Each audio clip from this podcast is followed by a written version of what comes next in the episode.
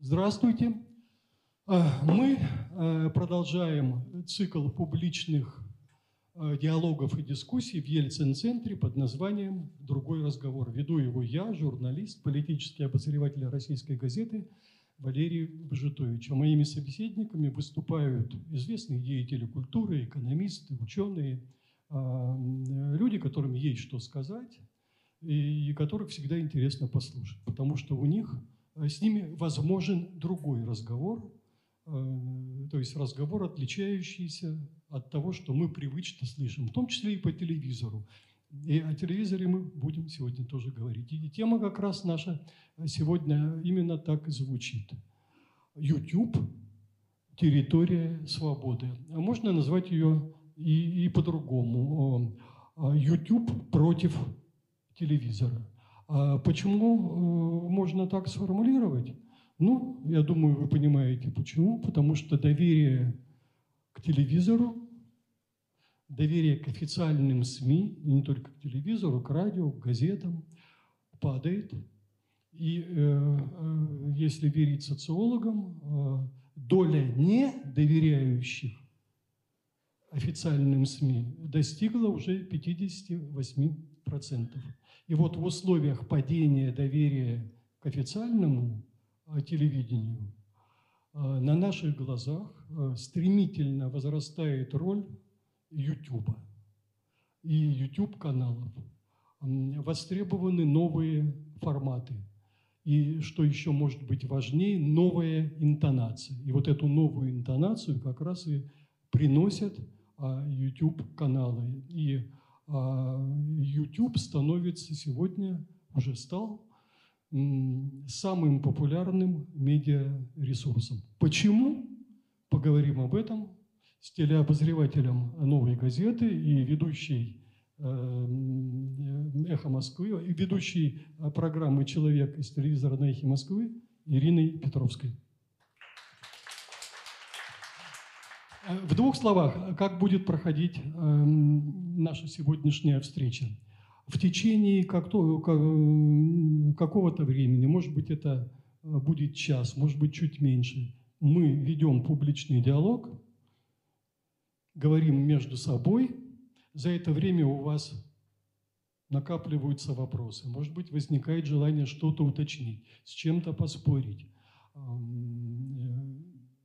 и После этого микрофон переходит в зал, и вы можете задать все свои вопросы и вступить в дискуссию. Я надеюсь, она у нас неизбежно возникнет, поскольку тема э, интересная, и, э, по крайней мере, телевизор-то точно смотрят все, а, э, или уже или смотрели. Сейчас это выяснится. А кто-то уже э, стал постоянным э, зрителем YouTube-каналов. В общем, поговорим об этом. Да, я должен сказать, что э, мы будем на «ты», мы не будем делать вид, что мы впервые видим друг друга, поскольку мы давние-давние товарищи, так что не удивляйтесь, что мы будем, ну так, по-свойски друг с другом. Не, ну если кто-то хочет, чтобы мы были на «вы», мы тоже готовы, в принципе, но попробуем все-таки, так будет нам как бы поneформальнее пообщаться. Здравствуйте, да. я хочу сказать.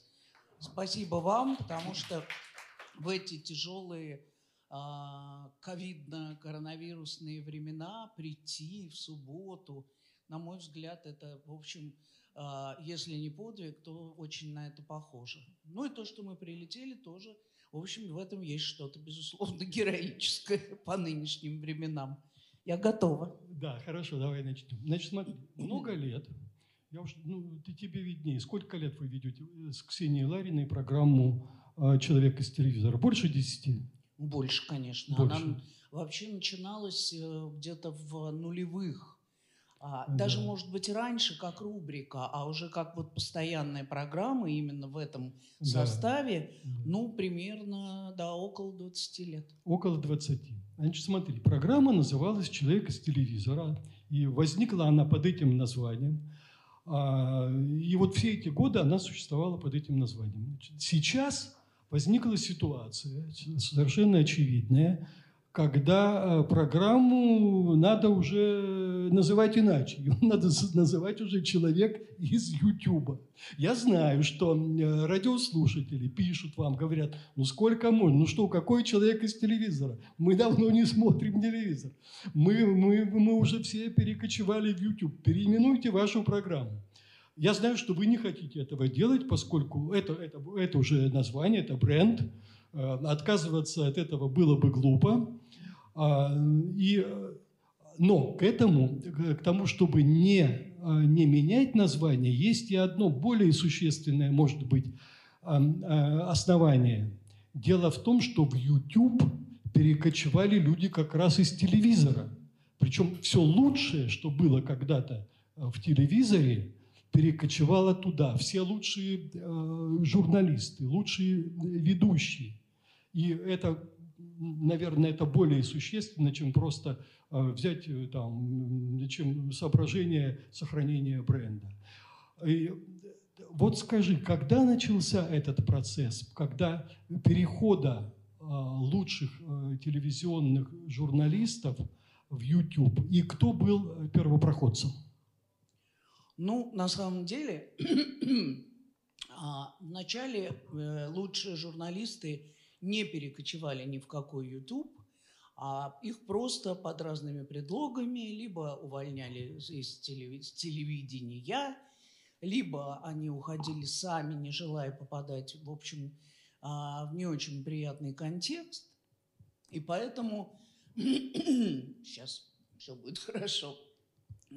Поэтому вначале это воспринималось вообще как трагедия – если человек лишался в начале даже двухтысячных а, вот этого средства традиционного общения со своим зрителем, это фактически означало, что он ушел в никуда. То есть он мог, конечно, уйти а, куда-то еще тогда, да, там, в газету, на радио, кстати, вот к нам на радио та же самая Светлана Сорокина пришла после того, как ее отлучили от большого телевизора. Помните все Светлану Сорокину?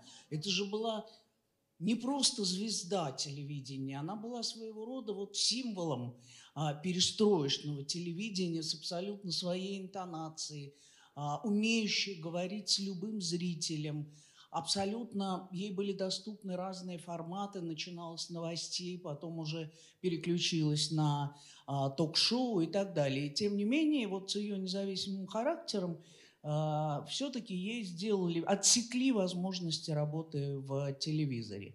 Кто-то устраивался так, кто-то уходил на какие-то тогда возникающие интернет-ресурсы. Но в любом случае, вот так считалось, такой был миф, что уходя с телевидения по той или иной причине, ты его теряешь фактически навсегда, если даже не приобретаешь там какой-нибудь волчий билет. И это продолжалось довольно долго. И я думаю, что вот такой уже активный процесс, ну, по крайней мере, как вот я его себе примерно определяю, когда мы заметили, что там началась не просто бла-бла-бла, блогеры, да, там пританцовывая, что-то рассказывают, говорят, читают там какие-то рэпы или чего-то, а когда именно туда стали приходить профессиональные журналисты. Первопроходец в этом, конечно, Юрий Дудь, который тоже профессиональный журналист. Он закончил факультет журналистики, он работал на телевидении, в частности, на канале Матч ТВ. Он, вел спор... он спортивный журналист в своей основе. И он тоже приобщился к телевидению, а потом оттуда ушел. И вот примерно, может быть, он даже раньше появился там, но заметили его, и вот мы заметили, я думаю, лет пять назад, когда это постепенно стало становиться уже неким явлением. Если возвращаться вот к твоей преамбуле с самого начала, знаешь, в этом есть определенное лукавство. Что значит а, люди перестали смотреть телевизор. Они его смотрят, только они теперь смотрят его совсем на разных платформах. И даже я смотрю даже не тот вот традиционный частый эфир, а то, что я не успеваю, то, что я пропустила. Я тоже это смотрю в интернете, потому что у каждого канала появился вначале свой сайт, сайт теперь тоже появились YouTube-каналы.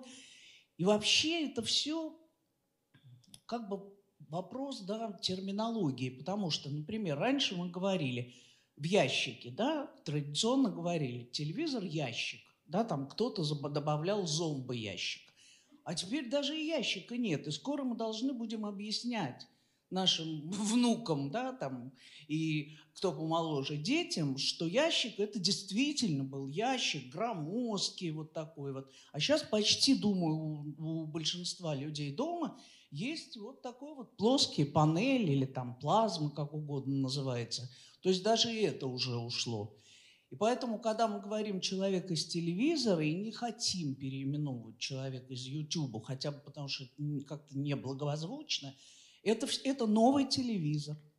И в нем появилось то, от чего старый телевизор отказался по разным причинам, хотя их не очень много, если перечислять. И в этом новом телевизоре возникло то, чего мы в принципе ждем от телевидения, независимо от того, где мы его смотрим. А ждем мы там смыслов, содержания, а, актуальности. Мы ждем там относительной, да, потому что в чистом виде такой правды нет, но тем не менее правды о том, о чем, к сожалению, умалчивают уже теперь неповоротливые, неразворотливые, закосневшие многие федеральные каналы. Поэтому в широком смысле все равно человек из телевизора. Ну вот, наверное, э, можно сказать, что главное, главное преимущество YouTube-каналов перед традиционным э, э, телевидением – это свобода, это совершенно очевидно. А, а что еще? Ну вот а уже вот что то, еще? о чем вот я только что сказала, что еще, а, это то, о чем молчат сегодняшние наши многие федералы. Это жанры, которые, заметим, что если какое-то время самым распространенным жанром в YouTube было интервью, то сейчас там появились и новости у того же Пивоварова в редакции, и даже у Собчак, кстати, на «Осторожно, Собчак» появились тоже новости. Там появились интервью как были, так и остались, но там появились фильмы расследования, фильмы исторические, в том ином смысле, да, как, например, «Колыма» у Дудя.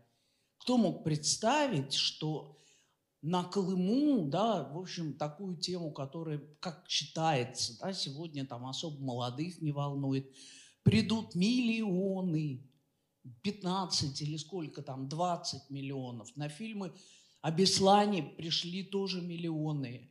То есть они гибкие еще все эти ребята. Они в разных жанрах себя пробуют. Вот, например, сейчас на канале редакции Алексей Пивоваров со своей командой выпустил фильм «Настоящий Гагарин».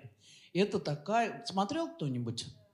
Вот, это, ну, по сути, мне кажется, первое такое вот экранное исследование не только биографии, но и всех обстоятельств, в том числе вот этих вот политических реалий, которые сопровождали подготовку человека, полета человека в космос, спорные моменты, которые касаются личности Гагарина. То есть они вот осуществили такую работу, они прошли по всем а, съездили, да, во все места, где он родился, где он учился, где он проходил службу, они нашли очевидцев. Это грандиозная работа, которую бы нам, например, наверное, вот телевизионщики делали бы составом там 100 человек, да, а, на огромные бюджеты и делали бы очень долго. А здесь это все еще необычайно оперативно. Они выдают по примерно одной там работе в, в э, неделю. И вот как они относительно малым составом и относительно, мало, относительно федералов – малыми бюджетами это все делают, вот это вот а, чрезвычайно, мне кажется, интересно. То есть можно и так. Не такой сейчас вот вопрос распространенный. А что, можно было и так? Можно. Можно. Не нужны миллионы, миллиарды, господдержка. Было бы, был бы посыл, было бы желание и было бы вот это вот умение донести то, что они хотят, в каких-то случаях действительно правду, в каких-то случаях осветить, да, но в хорошем смысле этого слова, актуальнейшие события. Кто поехал в Хабаровск делать фильм о Хабаровске? Ирина Шихмана поговорить, пивоваровская редакция, опять же. Кто поехал и сидит в Минске и вообще в Беларуси, и рассказывает да. нам о всех событиях. Пивоваров, Шихман, Маша Борзунова с канала «Дождь». Вот, кстати, канал «Дождь», который, в общем, тоже, мне кажется, отчасти оправдывает вообще изобретение этого чуда телевидения в начале прошлого века.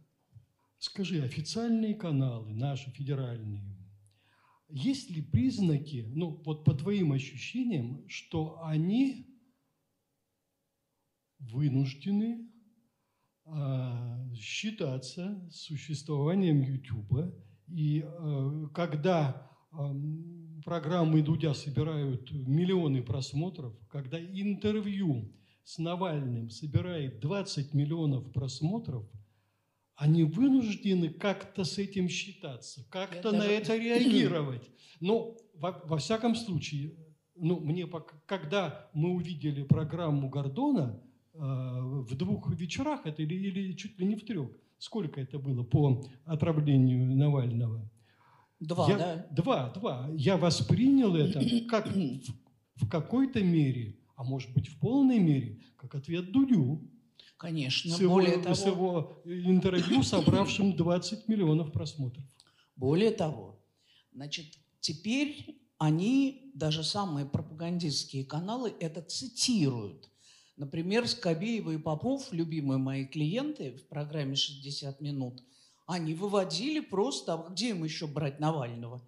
Они берут, и другой вопрос, как они потом это обсуждают, как они интерпретируют, но на экране у них, на федеральном канале, сидит Дудь и задает вопросы Навальному, да?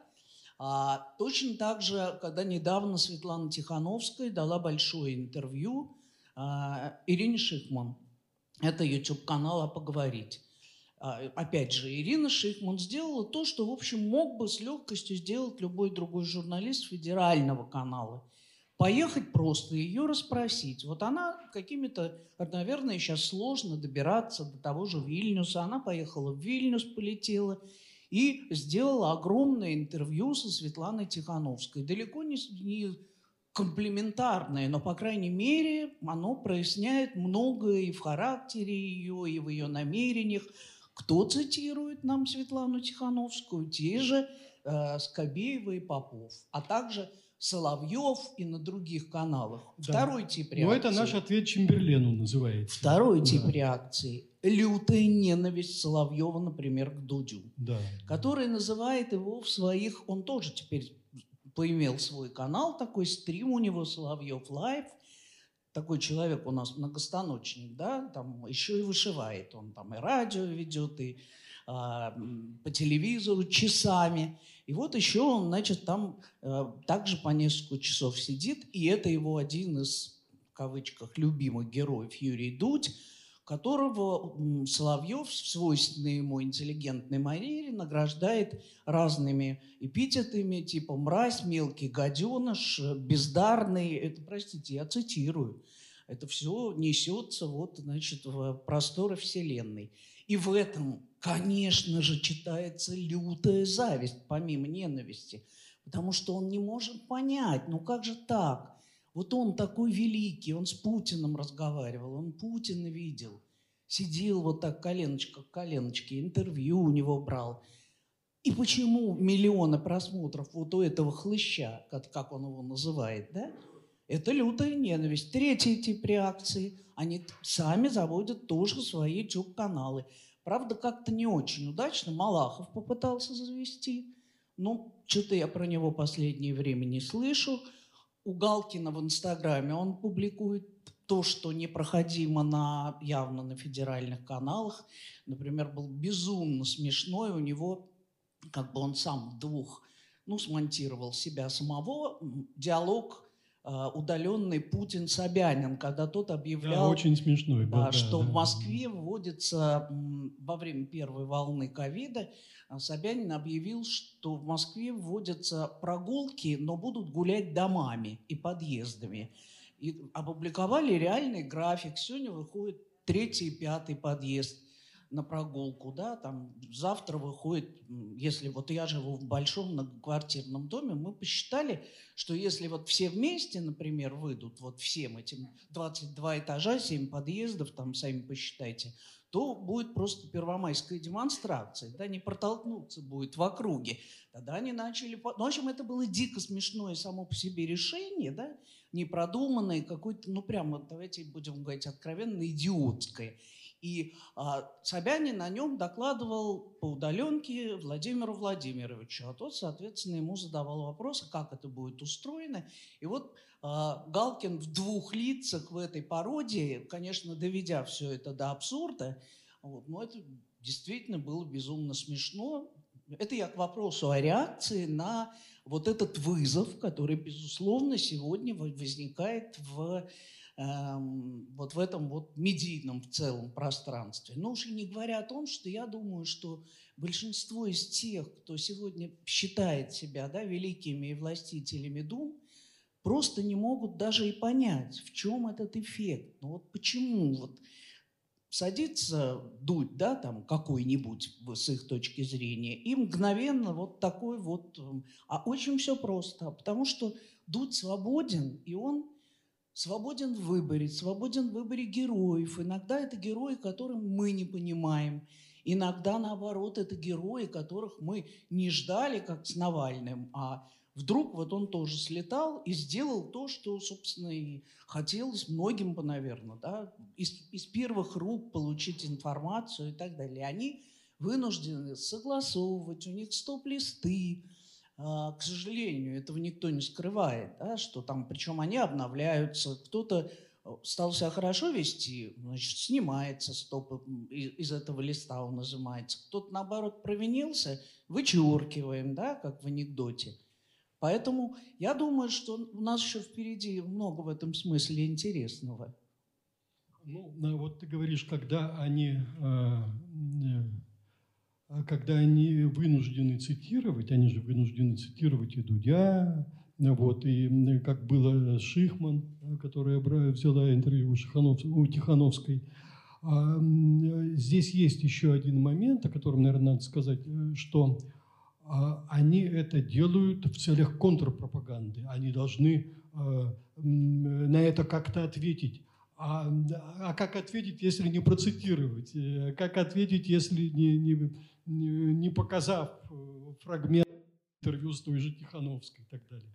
Это э, в контрпропагандистских целях делается, и таким образом они а, ну, как бы легализуют в федеральном эфире э, то, чего не хотели бы видеть ни, ни, ни, ни при какой погоде, но вынуждены вот и, и таким образом а публика, которая даже не смотрит YouTube-каналы, вот через э, федеральный вдруг узнает, о, есть, оказывается, такая Шихман, которая взяла интервью у Тихановской и так далее.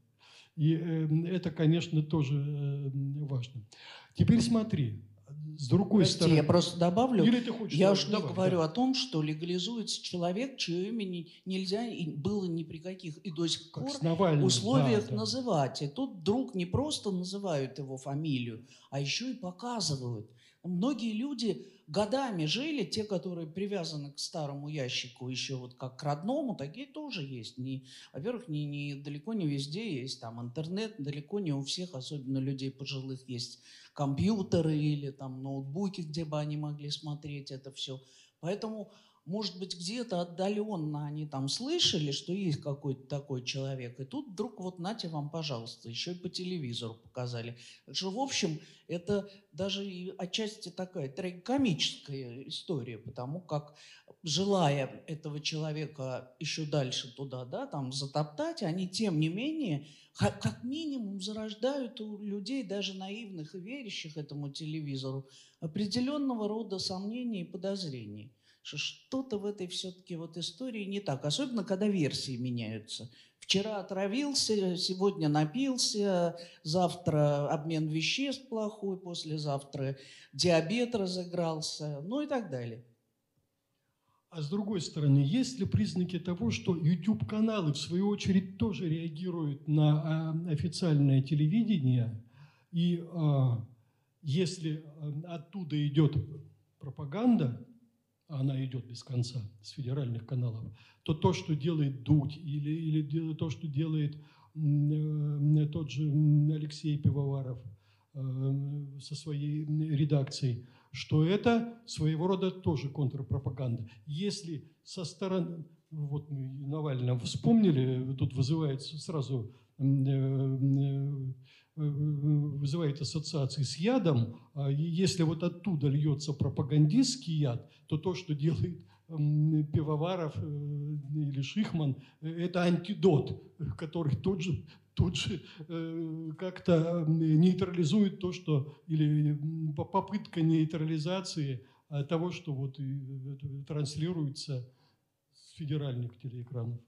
Не, ну, во-первых, как я сказала, их деятельность шире, безусловно, чем просто ответ Чемберлену или ответ на эту пропаганду. Да? Вот. Во-вторых, второе, второе отличие, да, что они, тем не менее, делают какие-то попытки расследования, получения информации из первых рук. Они – это вот а, ребята на YouTube-каналах, в отличие от тех, которые отлично научились искусству манипуляции, интерпретации, но Последнее, что там есть, это реальные факты.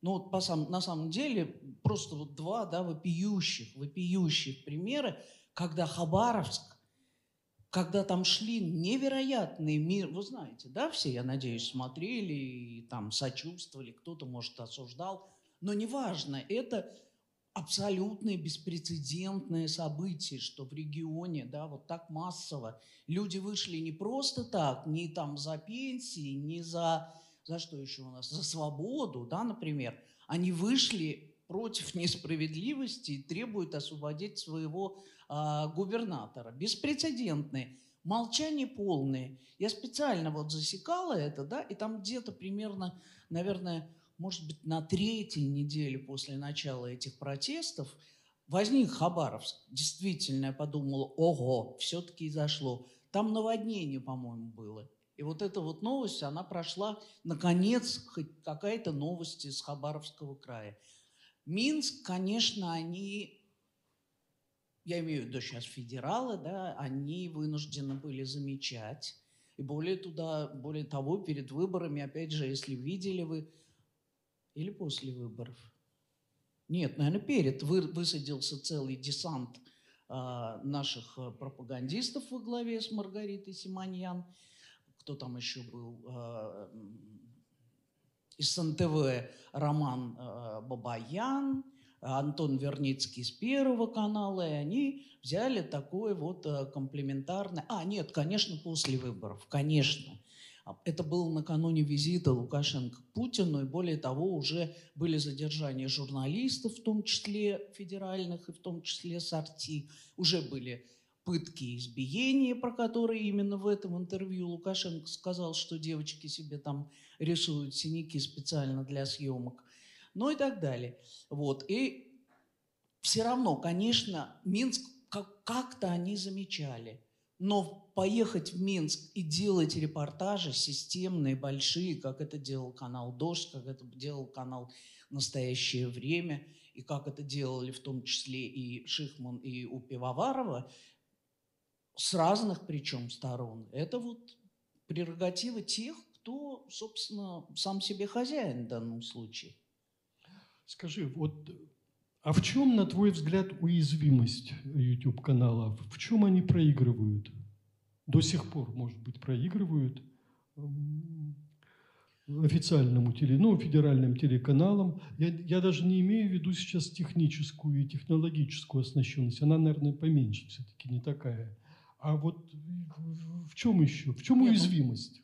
Ну, по идее, все равно, конечно, охват федеральных каналов охват, намного больше. Да, в аудитории, да. да. Вот. А все остальное, опять же, я говорю, в нынешней реальности, когда и, и телевизор тоже смотрит в интернете, а, для многих людей это становится, ну, как бы такой совокупной картиной, да, они складывают свою картину мира и свое понимание выводят из всего этого на основе очень многого увиденного, прочитанного, а мы уже не связаны. Ну, наверное, остались, и много осталось мест. Там, где есть только вот телевизор там, с несколькими каналами, и где люди к нему привязаны, и он для них по-прежнему свет в окне. А все остальные люди, многие в больших городах, по крайней мере, научились уже, вот потихоньку учатся, и это на самом деле важное вот это обучение, да, они сами себе формируют, сами себе формируют вот свою повестку из множества источников. Наверное, туда частично входит и федеральное телевидение.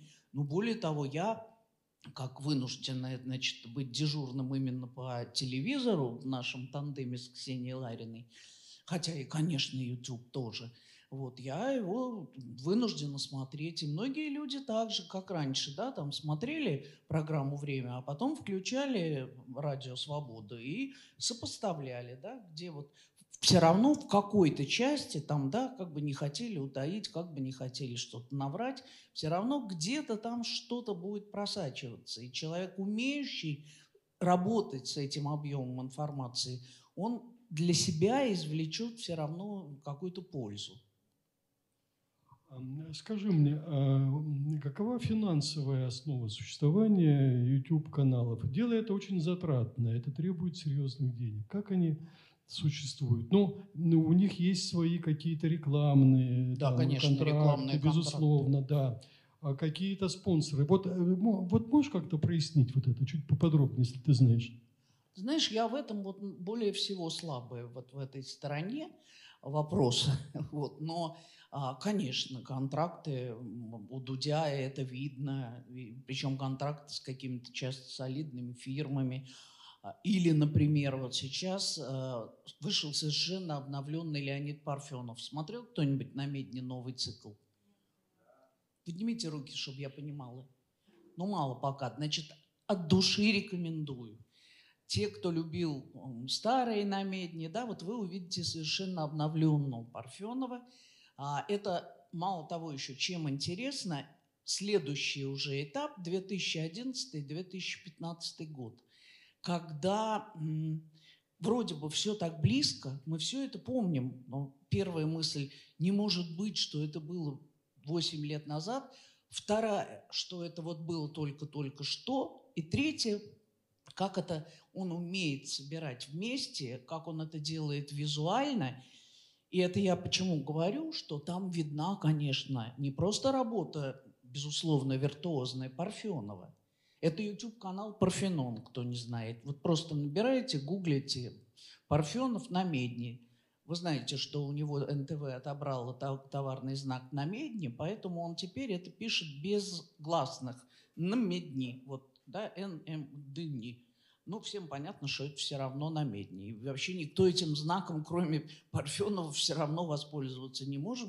Не может чисто такой вот собака на сене, не доставайся ты никому, называется. Да, взяли и отобрали, потому что у них на него права.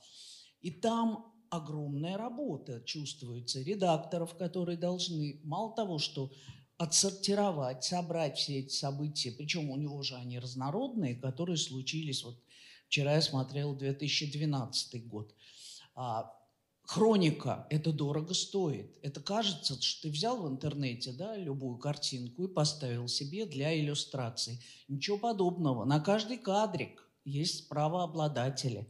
Правообладатели – это, как правило, как раз федеральные каналы, РИА Новости. С ними надо договариваться. Каждый кадрик стоит денег и немалых. А там, ну, иногда не кадриками, а какими-то там минутами считается, да. А Поэтому я думаю, что за этим стоят и рекламодатели, и, наверное, спонсоры, которые не всегда хотят себя, может быть, да, пока, Я как по раз крайней хотел мере, по этому означать. поводу спросить. Э, не каждый э, э, бизнесмен отдаст свою рекламу пивоварову, да? Вот есть для них это рискованное вообще дело? Не знаю, да, вот честное слово, я на эту тему не задумывался. Более того, Пивоваров никакой не оппозиционер, Пивоваров не даже и не Дудь с Навальным, хотя и Дудь тоже не небольшой оппозиционер. У нас вот это все перепуталось, да, вот в новые времена ну как, оппозиционным начал, начали Любая называть, правда оппозиционна да. сейчас. Вот, например, да. да, наша газета, в которой я работаю, и радиостанция, их называют вот на официальных, да, там ресурсах оппозиционные. Вот честное слово, ни одной секунды не оппозиционные, а это просто нормальная журналистика. Нормальная и относительно, да, но относительно, потому что нет чистой свободы. Но это газета и радиостанция, которая занимается тем делом, которое она должна заниматься. Любого рода просвещением, информированием, точно так же, как и вот эти вот э, наши YouTube-герои, о которых мы говорим. Они ни, ни, ни, ни одной секунды не чистые оппозиционеры. Канал «Дождь», который называют оппозиционным. Канал «Дождь», вы знаете, существует на э, средства владельцев, Александр Винокуров, и э, пожертвования, или как это теперь называется, донаты, да, вот эти вот э, подписка и деньги, которые платят сами зрители.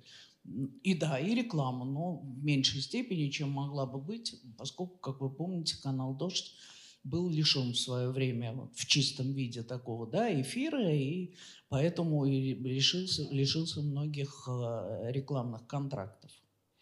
Но вообще я обещаю этот вопрос потихонечку выяснять. Да. Хотя я думаю, что это во многом будет конфиденциальная все равно информация. Э, да, да, она, э, да, это, это коммерческая информация, и, да, и не, не каждый раскроет имена своих спонсоров, да, да, это, это безусловно.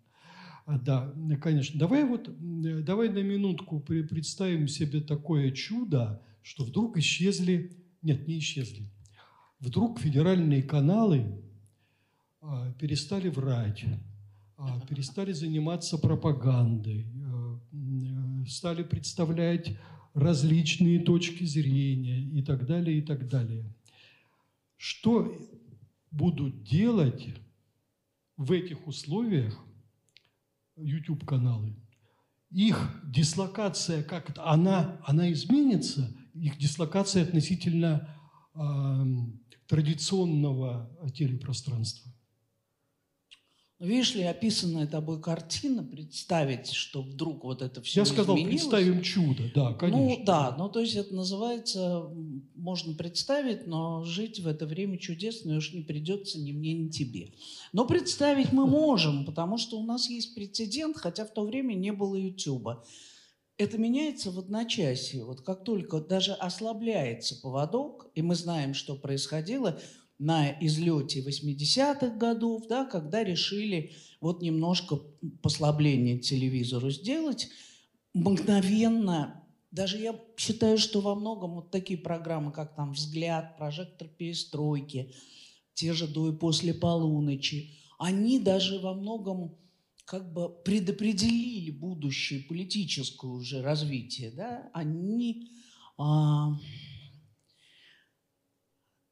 как бы это сказать, я вот думаю, что это стало своего рода уроком для следующей власти, что нельзя снимать намордник, нельзя отпускать этот поводок или рулетку. Они вырываются из-под контроля и в общем, начинают делать то, что и должны делать. Поэтому гипотетически чудо, которое невозможно было представить там в каком-нибудь 84 году, тем не менее произошло там в 87-м и начиная после этого. Ну да, есть даже такое выражение, что Советский Союз э, э, разрушил программу «Взгляд» или там до и после полуночи. Отчасти, да, да потому да, что да. хлынул такой объем невиданного прежде невиданной информации, невиданной свободы поведения тогда тех же ведущих, новые темы, новые герои. Это все очень было важно.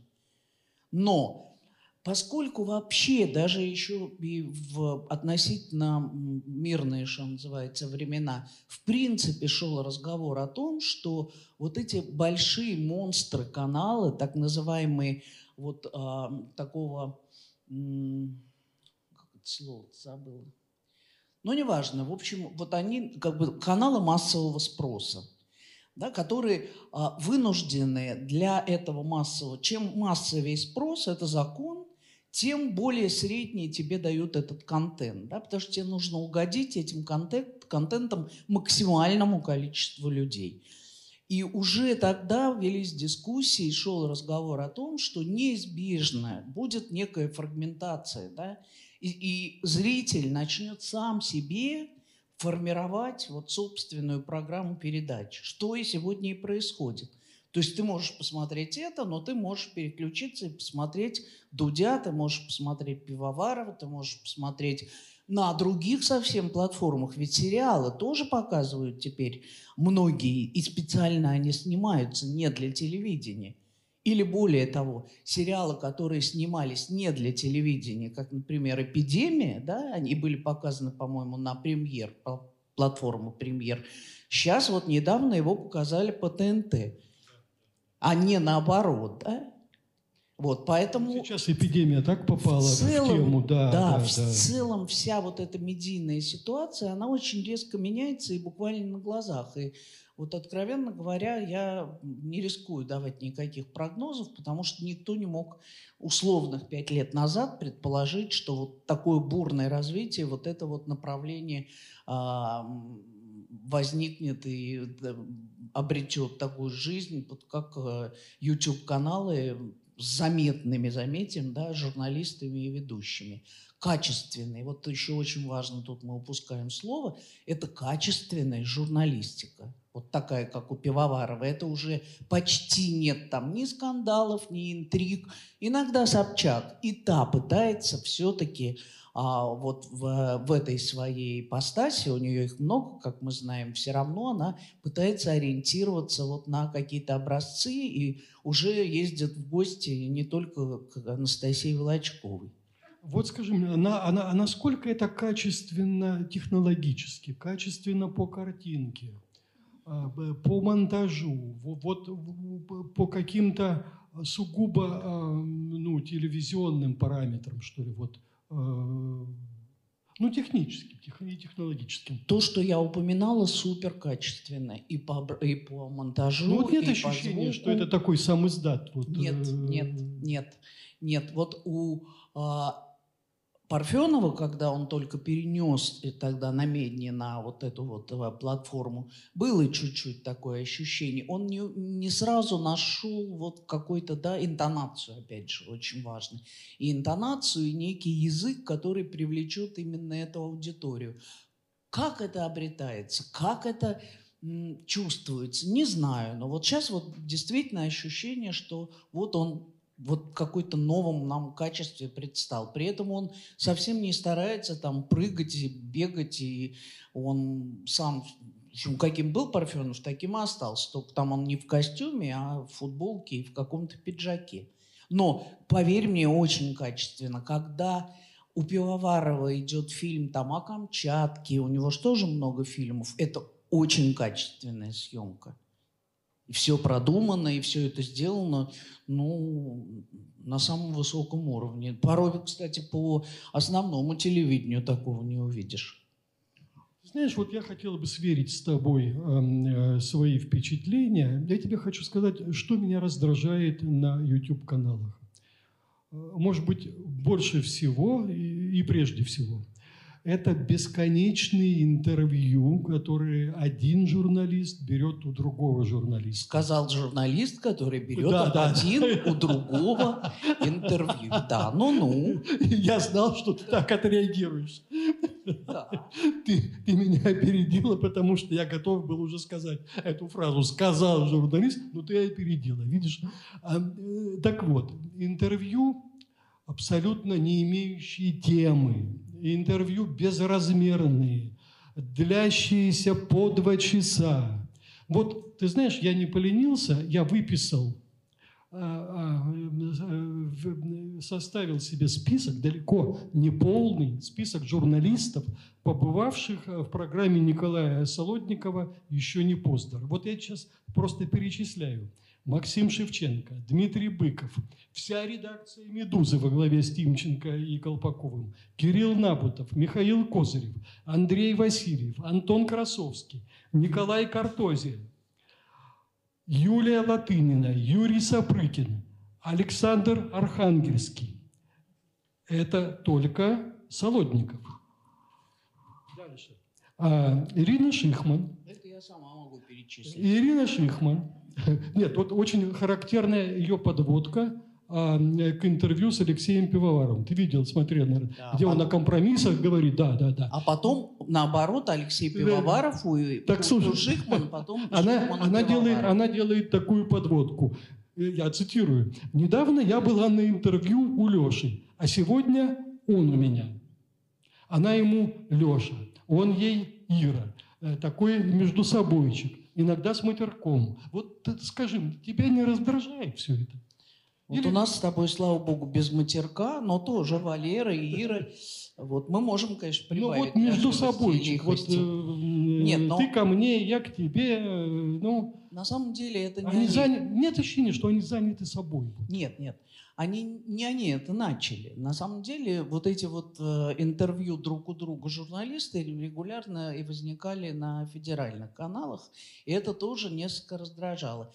Здесь в данном случае, ну, во-первых, товарищ Сталин, других писателей у меня для вас нет. Да? Все-таки они идут по наиболее заметным э, представителям нашей профессии. Кстати, Дима Быков тоже завел свой YouTube-канал, который он назвал «ЖЗЛ», что в переводится как э, «жалкая замена литературе». И он зовет туда тоже, угадай кого, Николай Сванидзе, Виктор Шендерович. Виктор Шендерович завел свой YouTube-канал, а, совсем недавно, называется «Злоба дня». Правда, пока он там маленькие реплики свои публикует. И но в то же время еще у у Виктора Шендеровича сейчас появилась программа на RTVI, где его интервьюирует Ольга Бычкова. Вот. Ну, Ну, вот нет ощущения, что это какое-то внутрикорпоративное самообслуживание все-таки. Нет, ну если бы это, если бы они занимались только этим, может быть, и взывали только этих людей, может быть, у меня бы такое ощущение и возникло. Но поскольку, я повторяю, они на редкость, многие лучшие из них демонстрируют вот такую вот многожанровость и многообразие и в выборе тем, и в выборе героев.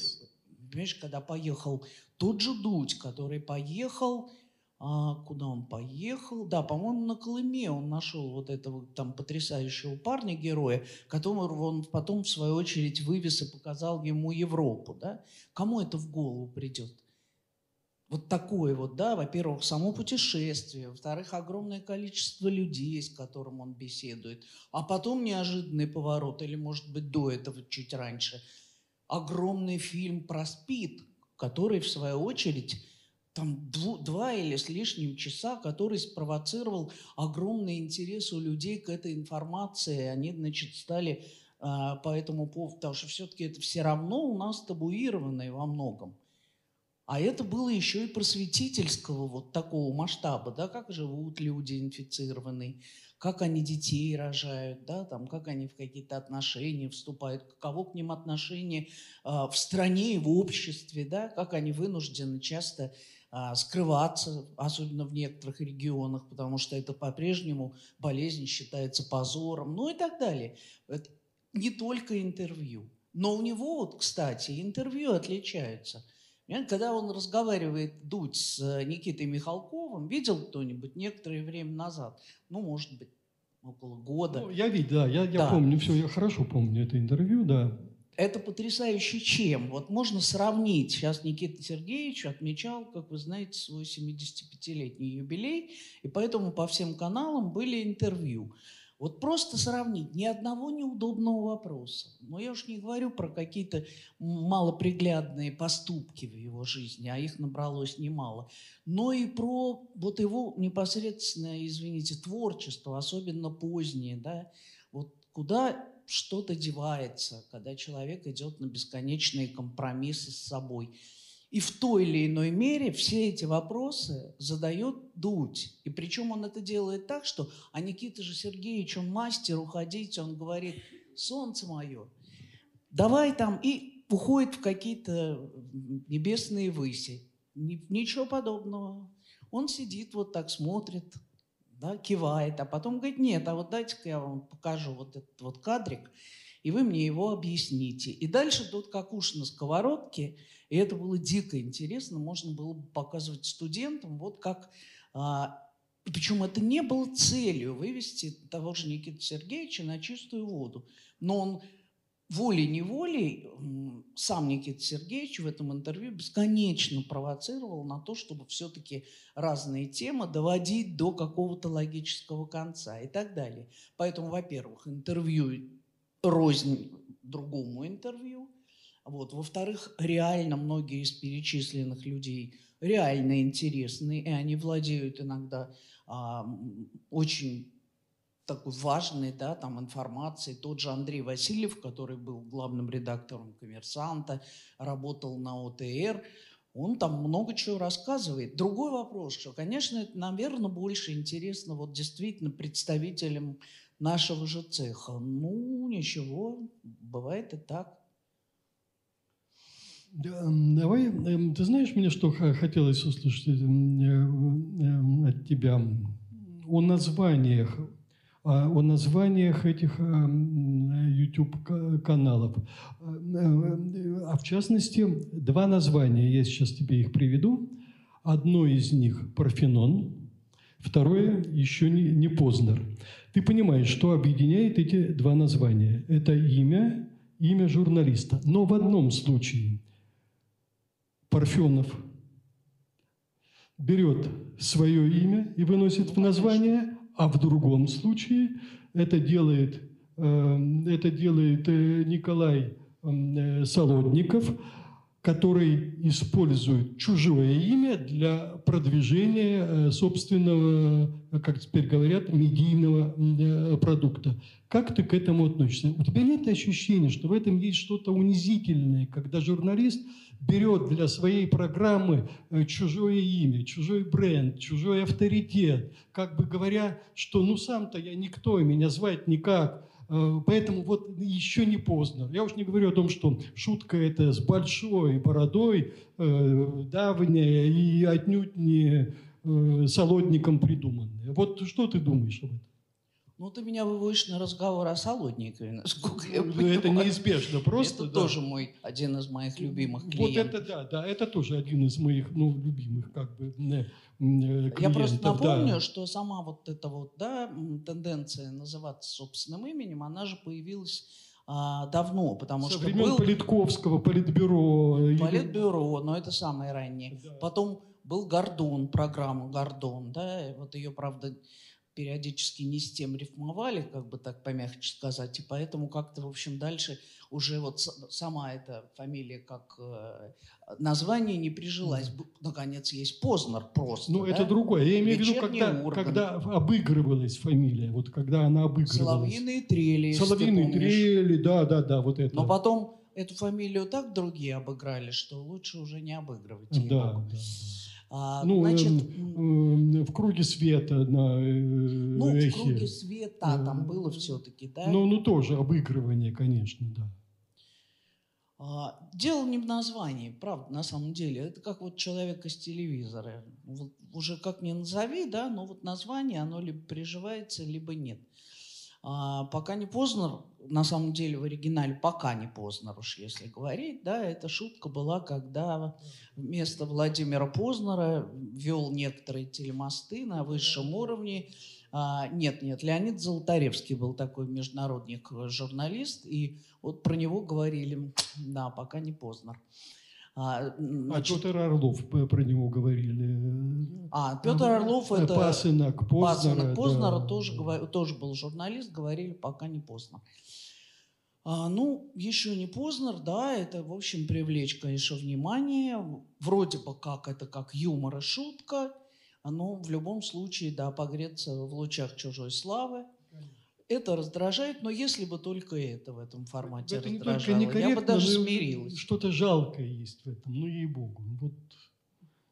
М, Еще раз говорю, вот любое нас, мы, мы привыкли и привыкаем к любому названию, если мы там видим что-то яркое, интересное, и мы в конце концов забываем про название. эксплуатация чужого имени. Ну, чужой Ну, славы. Ну, Самое главное, что сам Владимир Владимирович, я имею в виду Познер, не по этому поводу не возбудился, и, значит, соответственно, ну, да. а, он позволяет это использовать. Но я говорю еще раз, это не самая главная проблема вот этого Вот давай, типа давай тогда интервьюера. поговорим тогда уже, э, да, давай, А давай мы откровенно спросим. тогда о Солодникове, давай что-то. А давай мы спросим, кто смотрит еще не поздно, знает, кто такой Солодников.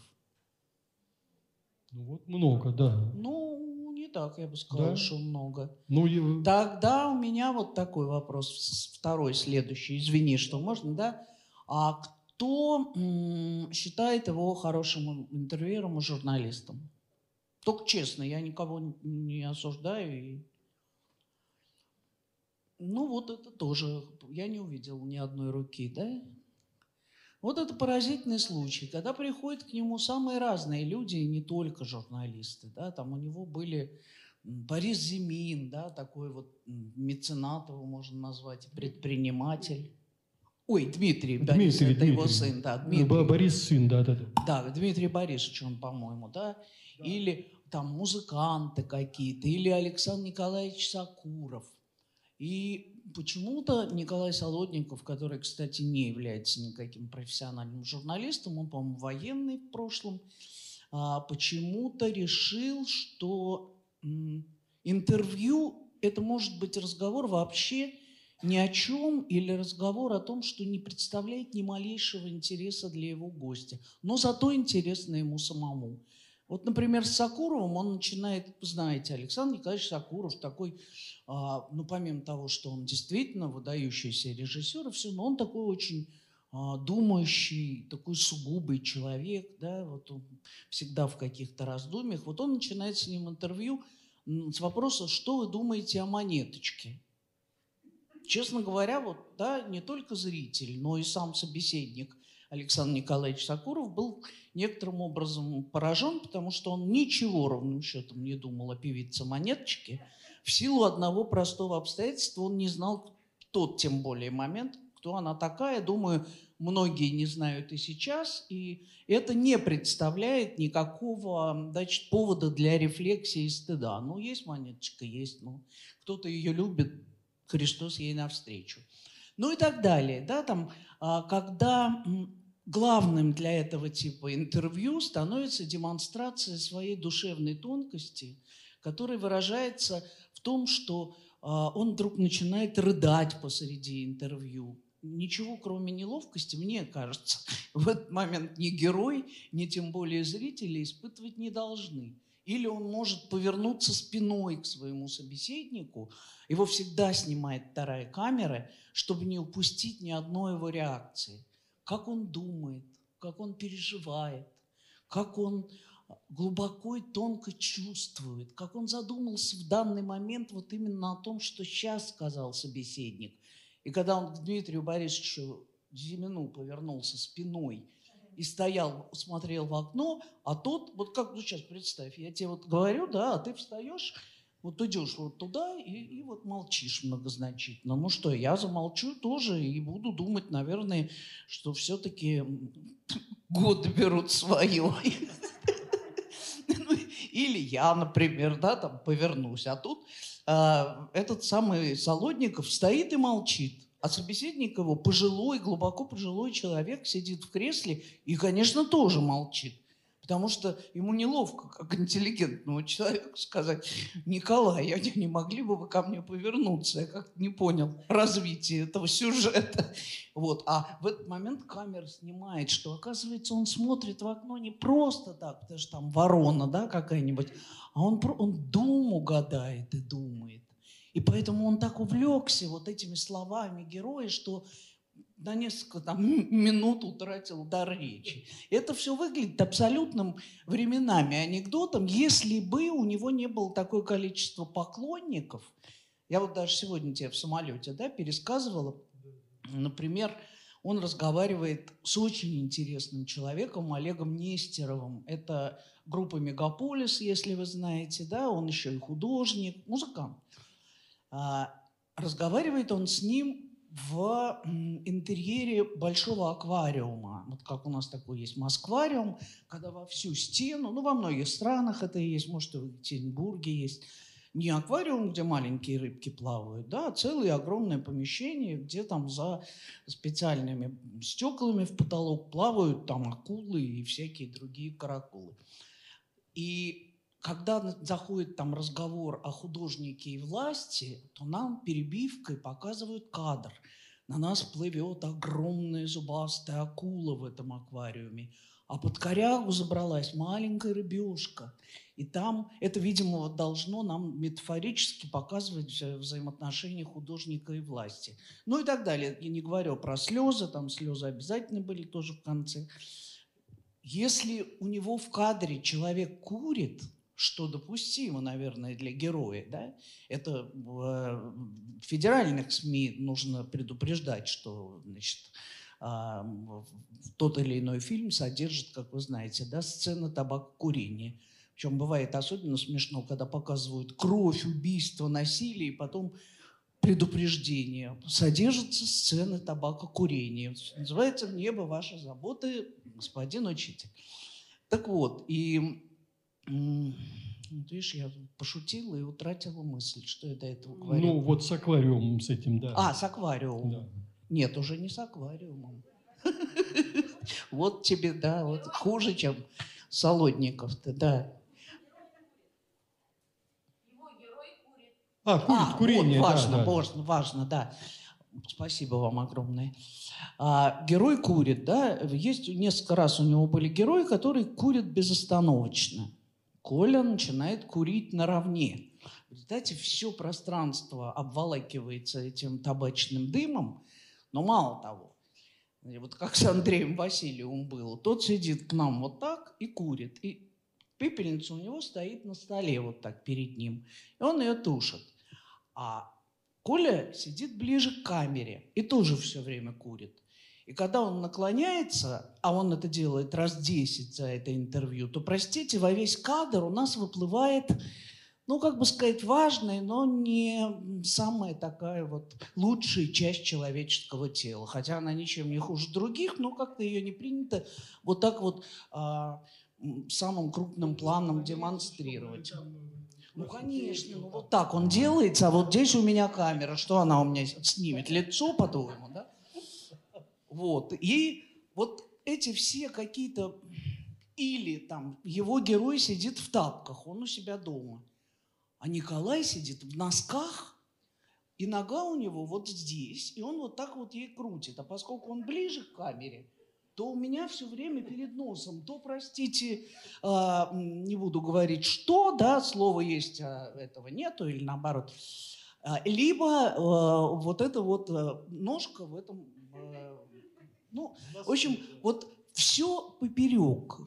И иногда некоторые герои в него Прям бывают вот искренне как-то и обижены, и поражены, потому что когда к нему приходит замечательный человек Любовь Аркус, которая э, издает в Питере очень хороший журнал «Сеанс», но плюс она э, создатель фонда «Антон тут рядом». Наверное, знаете, да? Это фонд помощи людям, детям, с расстройством аутического спектра, и она сделала в свое время фильм «Антон тут рядом», а, и после этого от этой темы, от этого своего героя уже не, не могла отказаться. И вот она приходит на интервью к Коле Солодникову, они явно давно знакомы. И Коля Солодников ее с упорством, достойным лучшего применения, спрашивает все время – об ушедших коллегах, о Тарковском, о Балабанове, там еще. И в конце концов, там где-то через час такой искренний, прекрасный человек Люба говорит, Коль, но мы же не об этом договаривались, у меня вообще нет времени, я приехал только для того, мне сейчас важно, у меня проект а, фильм «Блокада». У меня книга Саши Расторгуеви, это режиссер, который погиб в Африке, убиты были с а, этим, как его звали, второй парень, Архат Джемаль. Да, да, да, да. да.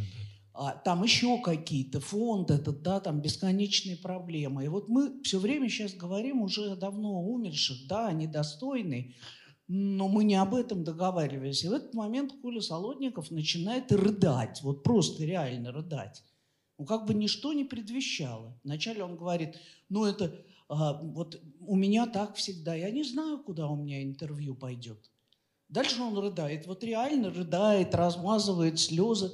Люба, человек искренний, смотрит на него и говорит, Коль, а что с тобой? Он говорит, не могу, понимаешь?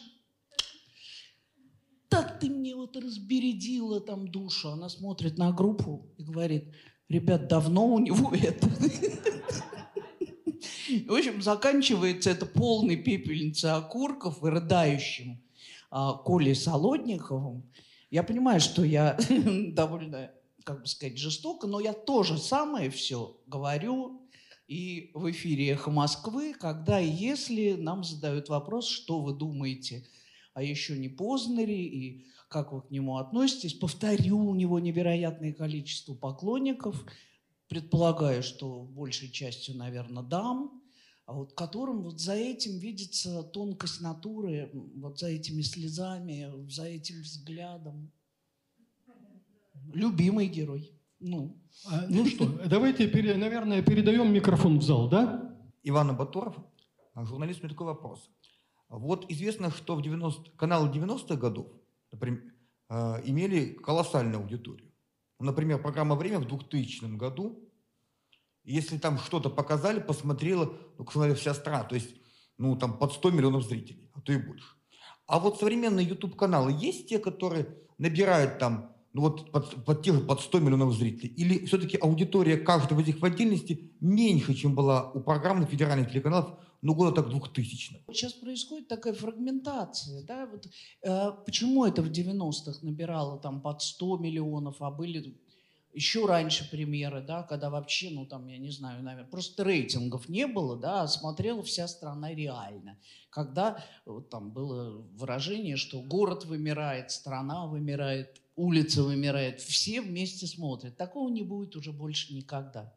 И не потому, что каналы, например, да, стали хуже или как, просто многообразие. И люди действительно начинают сами себе формировать. Кому-то интересно, я не знаю, канал «Охота и рыбалка», кому-то «Карусель», но из этих вот фрагментиков он сам себе складывает эту программу передач.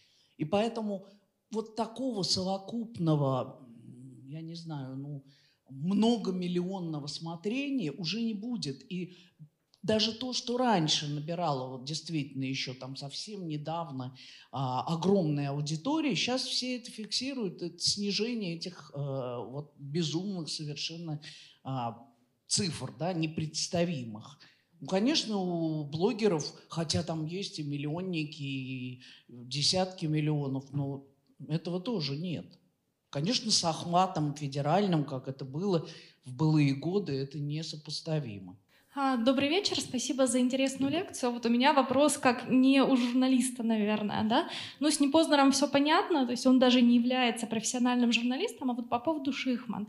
Вот если я, допустим, сравниваю Непознера и Шихман, но что касается каких-то вот моментов, а, там, визуальных и так далее, то, что вы сказали, это понятно. Но вот смотря Ирину, ну, исключая фильмы, да, какие-то, ну, действительно, она больше правды говорит, может быть, чем на федеральных каналах, но я не вижу там структуры, да, я не вижу там острых вопросов, да, то есть вот у меня не складывается впечатление, что это хорошо. То есть можно ли попросить у вас мнение профессиональное, почему это хорошо? У Ирины Шихман, как правило, все-таки интервью, а, ну, оно выстроено.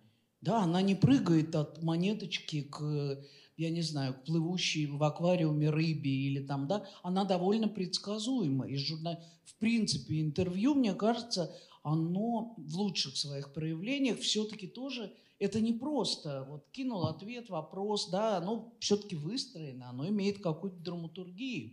Это нынешние многие молодые люди приходят на интервью и задают первый вопрос герою, «А расскажите, чем вы занимаетесь, да?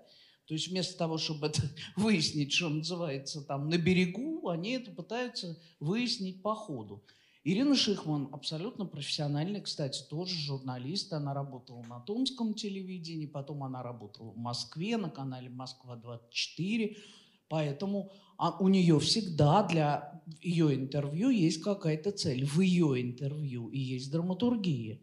И это не просто откуда-то с неба упавшие вопросы. Она бывает далеко не всегда непредвзята, а часто бывает как раз очень даже предвзята. Она не всегда бывает корректна. Иногда это оправданно, иногда это не очень, иногда она многих, я знаю, раздражает, но а, тем не менее это все равно она придерживается определенных законов этого жанра, в которых есть все-таки там и кульминация какая-то, и попытка раскрыть героя. Как мы знаем, интервью тоже бывают разного типа, да, бывают чисто информационные интервью, бывают портретные интервью. А, и она разные типы этих интервью выдает, но точно не рыдает, ни разу не видел. Нет, один раз видел, кстати, когда она делала тоже очень важную работу, вот на предыдущей волне ковида, если вы видели, это вызвало тогда скандал, и Минздрав опровергал, и доктор Мясников оп- оп- опровергал, когда она проехала и в каких-то случаях проехала, в каких-то связалась дистанционно а, с работниками маленьких провинциальных больниц. И на фоне рапортов тогдашних, как у нас все благополучно, как у нас у каждой койки э, кислородный аппарат, как всего хватает, как обеспечены все врачи и так далее, представила нам совершенно просто катастрофическую картину, когда элементарного нет, а при этом бюджет не разрешает им там от волонтеров принимать помощь или от фондов да, в виде масок, в виде защитных костюмов. Правда, возникла невероятная картина, и у нее работники а, этих клиник, и врачи, там, и медсестры, и санитарки реально плакали в кадре. И вот тогда я видела, что у Ирины тоже появились какие-то слезы на глазах, но в конце концов это естественная человеческая реакция, она возможна как естественная краска, но это невозможно как постоянная реакция на любую с тем а, или там а, вообще непонятно с какого перепугу, когда человек вдруг начинает рыдать. Поэтому нет, это, мне кажется, принципиально разные типы интервьюеров и интервью. интервью. А это иногда для того, чтобы как раз раскрыть героя, наверное, требуется и некоторая некорректность по отношению к нему. Наверное, его нужно раздражить как-то, как Дудь, например, иногда делал там, с тем же, опять же, журналистом Киселевым, когда действительно он его раздражал, и это было видно, что он делает это специально. Очень разные... Тут всегда важен вот результат, которого теми или иными способами интервьюер достигает. Конечно, я за то, чтобы эти интервью были корректными, не- оскорбительными, и все-таки там не уничтожали человека, или это делали тонко с помощью этого само- самого человека. На мой взгляд, я смотрю, конечно, может, не очень много, не очень часто, не такой уж я, может быть, специалист, но мне кажется, что там тоже, правда, не так много.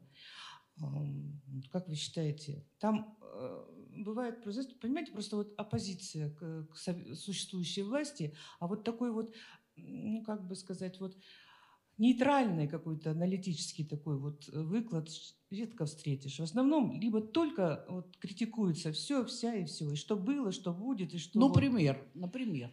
ну, например, если, допустим, э, показывают, ну, те же минские события, показывают только оппозиционеров, а людей, которые, значит, вот, ну, может быть, нейтральную какую-то имеют точку зрения, или, может быть, они э, голосовали за того же Лукашенко. Вот э, нету, вот, чтобы это было, понимаете, вот в объеме показано, а то вот, вот только одни вот эти вот э, протестующие массы идут и идут. Вот у меня такое сложилось впечатление, я не знаю, вот мне кажется, Нет, дело Правда- в том, что тут такая проблема возникает. А не то ли это реальное соотношение не оппозиции, а людей, которые выходят там на протесты, да, и которых глубоко оскорбила вся эта ситуация, а в дальнейшем спровоцировала еще больший рост этих протестных настроений, поистине не поддающиеся объяснению, жесточайшее избиение. Ну, вы знаете, да, там людей калечили. Когда калечили детей, следом выходили их родители уже в большем объеме и так далее. И поэтому а, были попытки спросить и даже на тех же федеральных каналах, привлечь как раз сторонников Лукашенко. Но их, на удивление, немного, прямо скажем, по сравнению с теми сотнями уже тысяч, которые выходят на другие. Поэтому кто кому уже теперь оппозиция, я не очень понимаю. Мне кажется, что это как раз такое народное волнение, причем, заметим, мирное, да? А вот людей, которых туда привозят на так называемые эти лукашенковские да, митинги поддержки, вот они почему-то бегут от камер и стараются побыстрее избавиться от этих официальных флажков или там чего им выдают. И бегом-бегом бегут скорее по домам, а привозят их автобусами. Я совершенно не исключаю, что там есть действительно поддержка. Но я почему-то думаю, что она меньше, чем те а, действительно сотни тысяч людей, которые как-то больше не хотят со всем этим мириться. Уверяю вас, если бы они были э, вот в реальности, эти люди, и в достаточном количестве, их бы показывали. Они иногда там прорываются, выглядят крайне неубедительно. Что касается альтернативы, я не говорила, если вы заметили, что YouTube – это альтернатива телевизору. Я сказала, что YouTube – это новый телевизор, куда? По стечению или обстоятельств, или потому что вот так сложились действительно нынешние реалии, переместилось то, что мы ждем и ждали раньше от телевизора. А мы чего там ждали? Мы там ждали, в первую очередь, конечно, интересного, да, интересного, а, правдивого, содержательного, актуального – Смотрите, кто поехал на Камчатку, когда там произошел выброс, э, вот это вот кошмарное да, отравление вот этой всей фауны и этих морских гадов, в хорошем смысле этого слова. А кто туда поехал и делал расследование? Делала та же Шихман. Это оппозиция? Нет. Мы не хотим знать, что произошло на Камчатке. Мы хотим а, остаться в уверенности, что это некий природный катаклизм, который пришел, привел значит, к выбрасыванию на берег или гибели непосредственно в пучине морской, значит, вот этих вот несчастных э, гадов, да? Нет, мы хотим. Мы много чего хотим знать, но это же не значит, что нам этот интерес наш удовлетворяют. А эти ребята удовлетворяют. А эти ребята вспоминают про Беслан и едут туда, Дудь едет и делает потрясающий фильм. Даже Собчак едет туда и делает свой фильм. Менее потрясающий, но тем не менее. Они нам сохраняют, даже не нам, у нас она есть, но для некоторой части да, молодых людей, которые некоторые даже и не знают, что было там, да, в этом 18-летние не знают, что было 15 лет назад, или не представляют в таком вот да, масштабе трагедии или катастрофы. Они это делают, они едут. А на федеральных каналах мы видим, как голуби взлетают там 3 а, сентября, и все. И нам не рассказывают, как живут они, как живут матери, да, потерявшие там детей, как живут выжившие сами а, бывшие заложники. Это оппозиция? Ну какая это оппозиция, друзья мои? Ну, это не оппозиция, это нормальное свойство – любого СМИ, тем более такого, каким массовым является телевидение. Оно нам обязано, оно нас обязано во всех смыслах просвещать. Они скажут, мы никому ничего не обязаны. Да? Обязаны. Есть функции определенные. Информировать, просвещать и на третьем месте развлекать. У нас сместилось это пропагандировать и развлекать. Собственно, вот остались две функции – я повторю еще раз, оппозиционным средством массовой информации или та или иная тема не становится от того, что она там, да, в Ютубе или в какой-то газете, которую считают оппозиционной, а потому что это вот либо СМИ, либо этот YouTube-канал действительно нам рассказывают, как оно есть, как оно было тогда, как оно будет, да, в самых разных там, а, самые разные темы могут быть. Вот снял Пивоваров фильм о Гагарине, каким он был, настоящий Гагарин. Я читаю там у него комментарий. Ну вот, последнее, что было вот вами еще, извините, я цитирую, да, но тем не менее смягчаю, не обгажено. Вот, наверное, сидите и думаете, что еще обгадить? Почему обгадить? Нам что, 60 лет спустя, после того, как слетал первый человек в космос, неинтересно каким он реально парнем был, да? как он пережил эту... И, и этого даже там мало у Пивоварова. А, как он переживал вот эту драму превращения из живого человека, мальчишки сельского, да, военного, который там а, служил за полярным кругом, превращение в памятник, превращение в символ при жизни. А если мы вдумаемся, что этому парню было 28 лет, когда он полетел в космос, и пролетав 100, даже как выяснилось, не 8, а 106 минут, уже вернулся да, человеком планеты, самым популярным. Можете себе представить, что, какую ломку человек испытывал, говоря сегодняшним языком? Как это все на него свалилось? Это дико интересно. Да? Может быть, нынешние многие граждане, которые любое отклонение от э, основной версии считают посягательством на чувства, либо верующих, либо патриотических. Может быть, им это покажется неправомерным и оскорбительным, но на самом деле ну, существует и правда характера, и правда истории. Вот этим всем они занимаются. В чем тут оппозиция? Почему она к Тихановской поехала? Да потому что это сейчас одна из самых упоминаемых а, даже не знаю, наверное, уже можно называть там политический, общественный деятель. Нам интересно? Да, мне интересно, что она думает, как ее это вообще вся ситуация вдруг вот так вот привела к тому пути, который она выбирает, да. Из домохозяйки, реально она была там последнее время домохозяйкой при муже. Мне никто не давал ответ на этот вопрос. Отчасти я их получила из этого интервью. Это оппозиционно ни одной минуты. Если Дудь берет интервью у Навального, это не значит, что он оппозиционный. Это значит, что у него нюх. У него нюх на самое интересное, на самое актуальное, на востребованное на тот момент. И это реальный инстинкт нормального человека, не только телевизионщика, а любого. Конечно, быть первым, конечно, любой ценой добиться либо интервью у человека, либо какую-то тему первому разработать. А как иначе?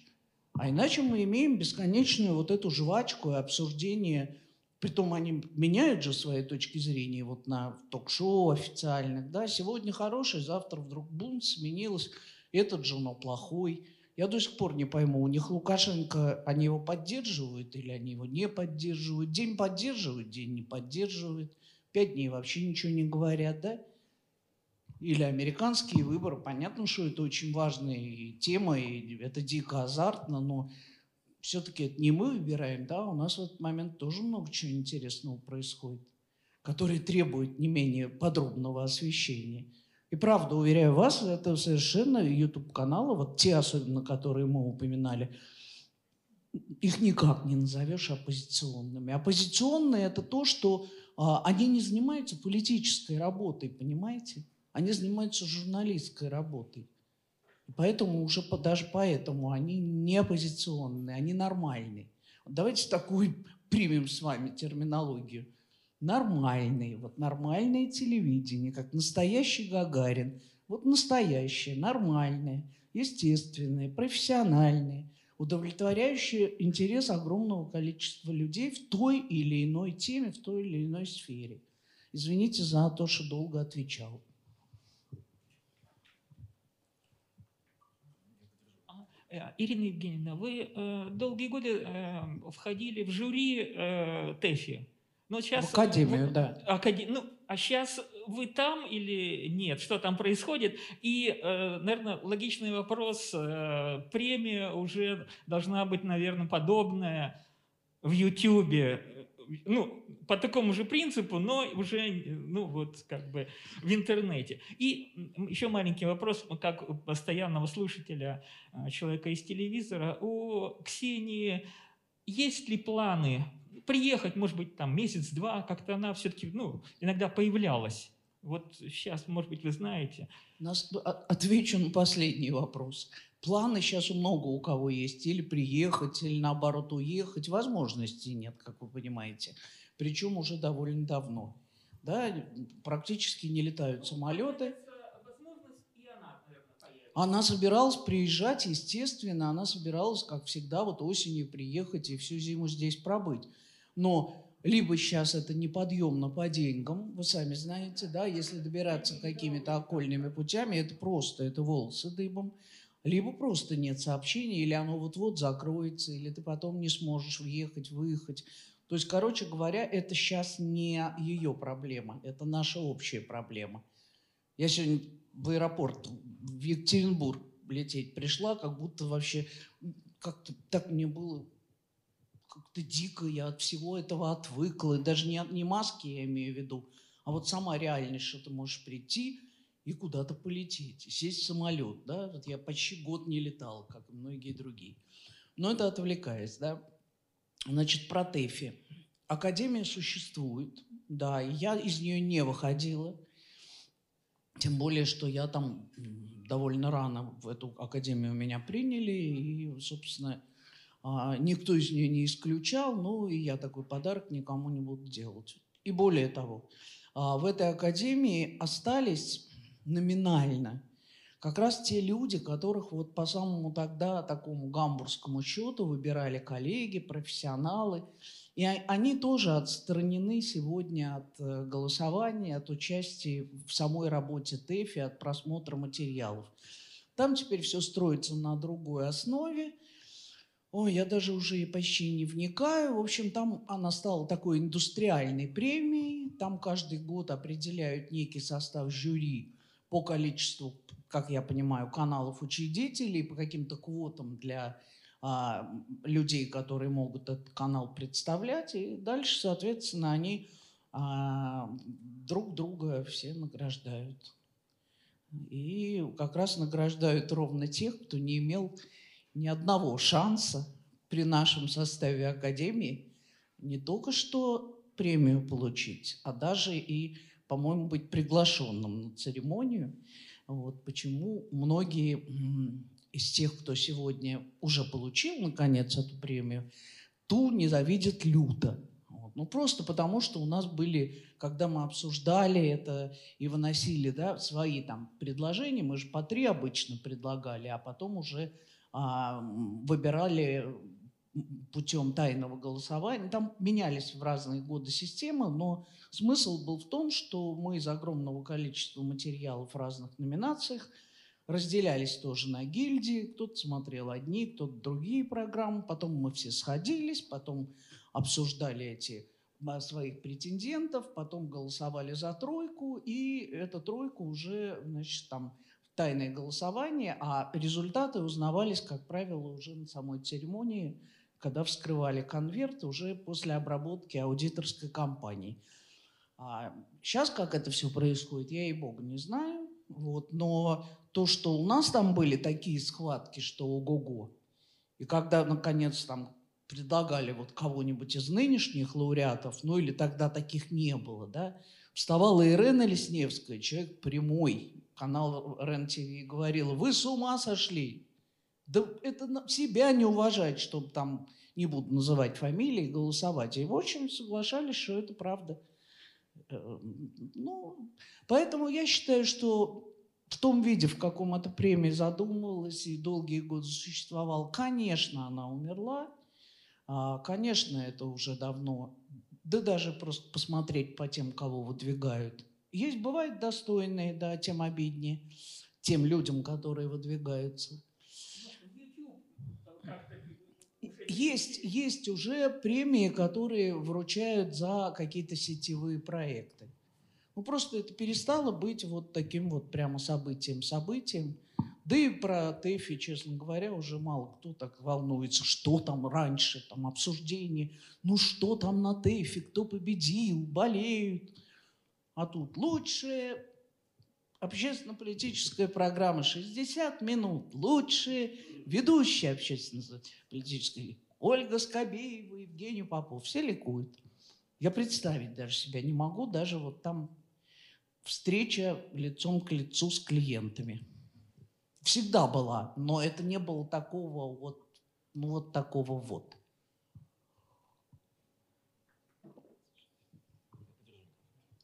Спасибо, у вас очень приятный тембр голоса, вас приятно слушать и лично, и по радио. Спасибо. Мне очень нравится. Я еще хотела... Хотела спросить, вот мы много говорим о новостях, о политике, о там сегодняшнем дне, а вот лично вы э, из функции просвещения что порекомендуете? Какие YouTube-каналы вам вот по сердцу, чтобы об, об истории, например, там, о науке? Ну, я не знаю, чем вот вы увлекаетесь и что вас за душу держит? Я вам так честно отвечу, что мне приходится столько всего смотреть, что ничем уже специально, вот так для души, у меня не хватает ни глаз, ни сил, ни времени увлечься, да? Поэтому вот то, что я вам перечислила, я смотрю и многое смотрю, и действительно, с удовольствием, многое по обязанности. А, есть, например, вот я многое узнаю по ссылкам каким-то, которые кидают – я не знаю, канал «Театр», что-то есть на культуре. Но вот именно в Ютубе вот, вот эти проекты, я честно вам скажу, я от этого сейчас в данный момент далековато. Мне хватает вот этого набора почти джентльменского.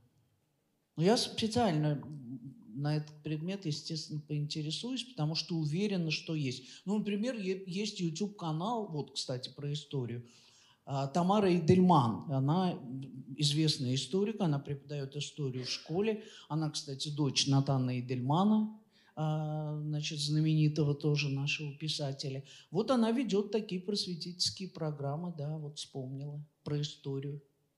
Вот мы сегодня весь вечер говорим об интервью, а, может быть, какие-то подкасты нам нужны или какие-то передачи другого характера, чтобы полностью заменить телевизор? Или этого никогда не произойдет? Ну, на самом деле, мне кажется, что и не нужно, чтобы YouTube полностью заменял телевизор, да?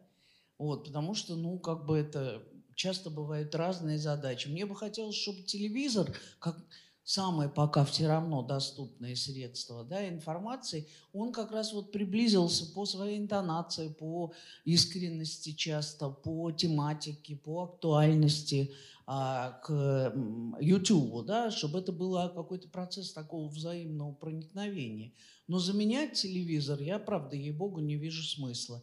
Как только от него отвернутся зрители, он, наверное, а, сам поймет, что надо что-то менять. Ну, он все время, почему он? Ну, телевидение, да. А, но я абсолютно убеждена, что это еще, да, доверие падает, но аудитория все равно, и аудитория, кстати, частично падает. Но вот в периоды карантина вот эта вот аудитория, она возрастает. В периоды каких-то событий аудитория возрастает. То есть она такая все-таки более или менее стабильная, тем более, что труднее теперь ее посчитать, когда она на разных платформах этот телевизор смотрит. Это многие сериалы, которые, в принципе, идут по телевизору, люди тоже предпочитают смотреть, а, те, кто не успел, да, там на сайте канала или на их собственных каналах э, с ними связанных, там на кинопоиске, еще где-то. Поэтому это уже просто другая реальность. Вот нам надо с этим смириться, ну а, а телевидение для того, чтобы совсем уже не пропасть, ну, как бы тут надо что-то уже в консерватории подправить, да. Ну, в смысле, как Жванецкий говорил, да, систему надо менять. По-прежнему проблема этого телевизора в том, что его воспринимают как главный электоральный ресурс. Потому что аудитория взрослеет, мягко говоря, телевизионная, но она же и есть э, самый активный избиратель.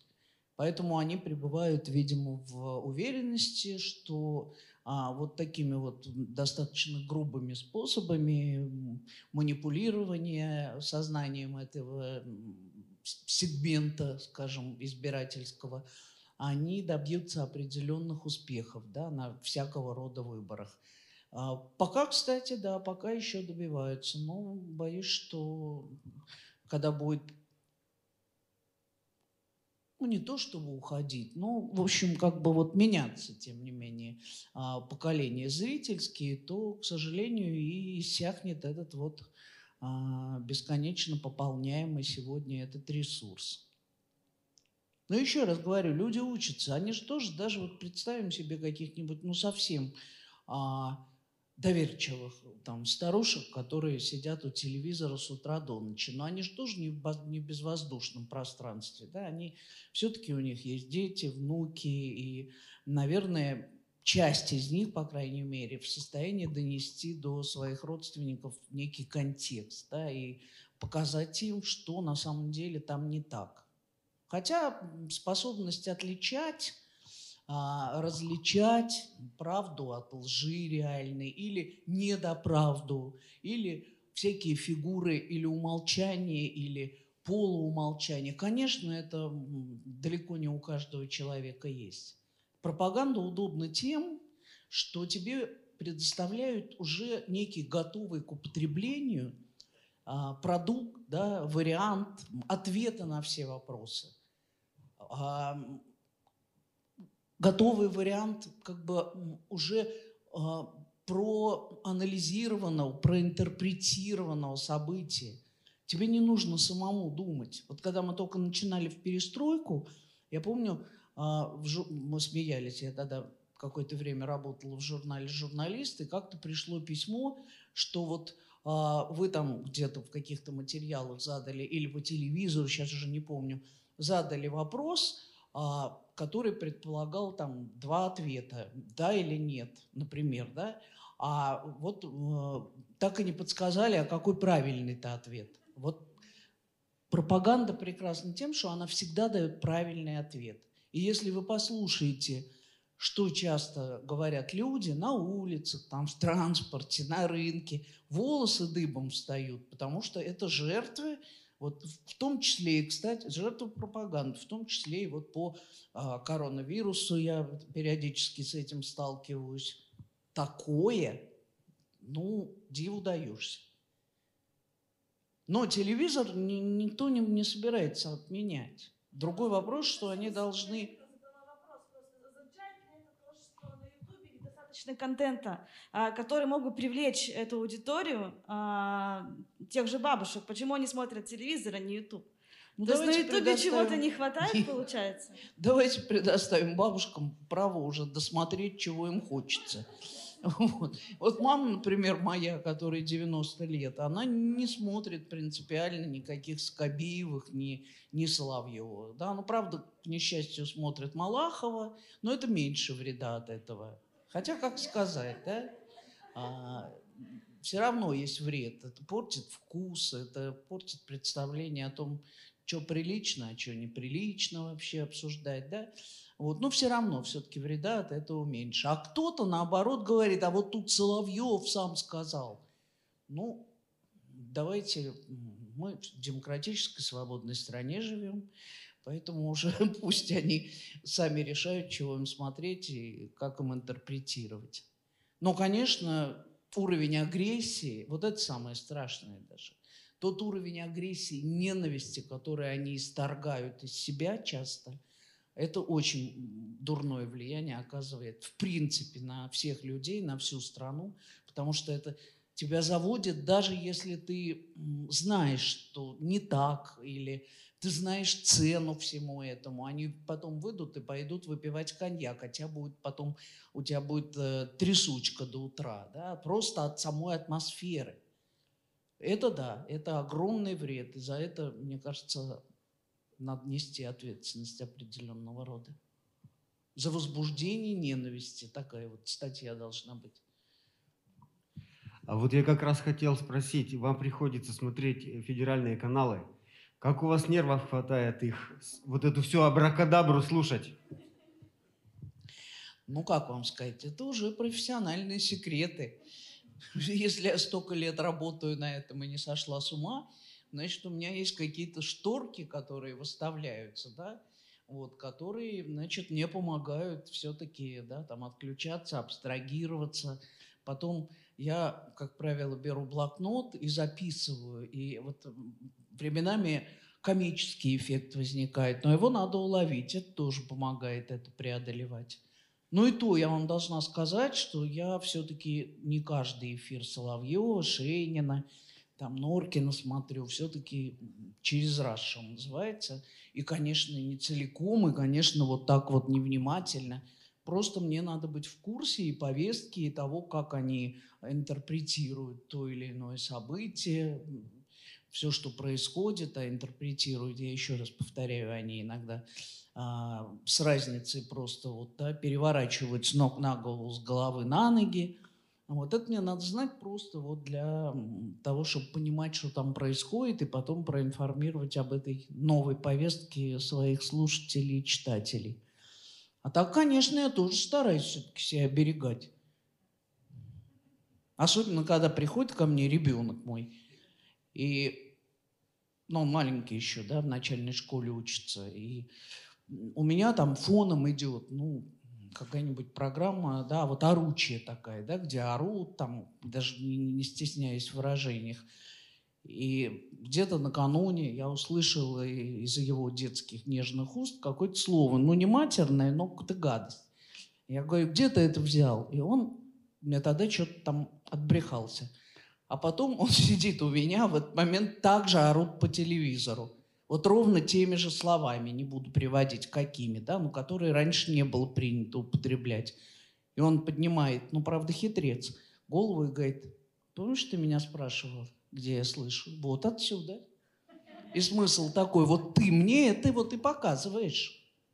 И я поняла, что надо действительно временами переключаться, потому что вот реально не для детских ушей и даже не для а, ушей нежных старушек, как моя мама.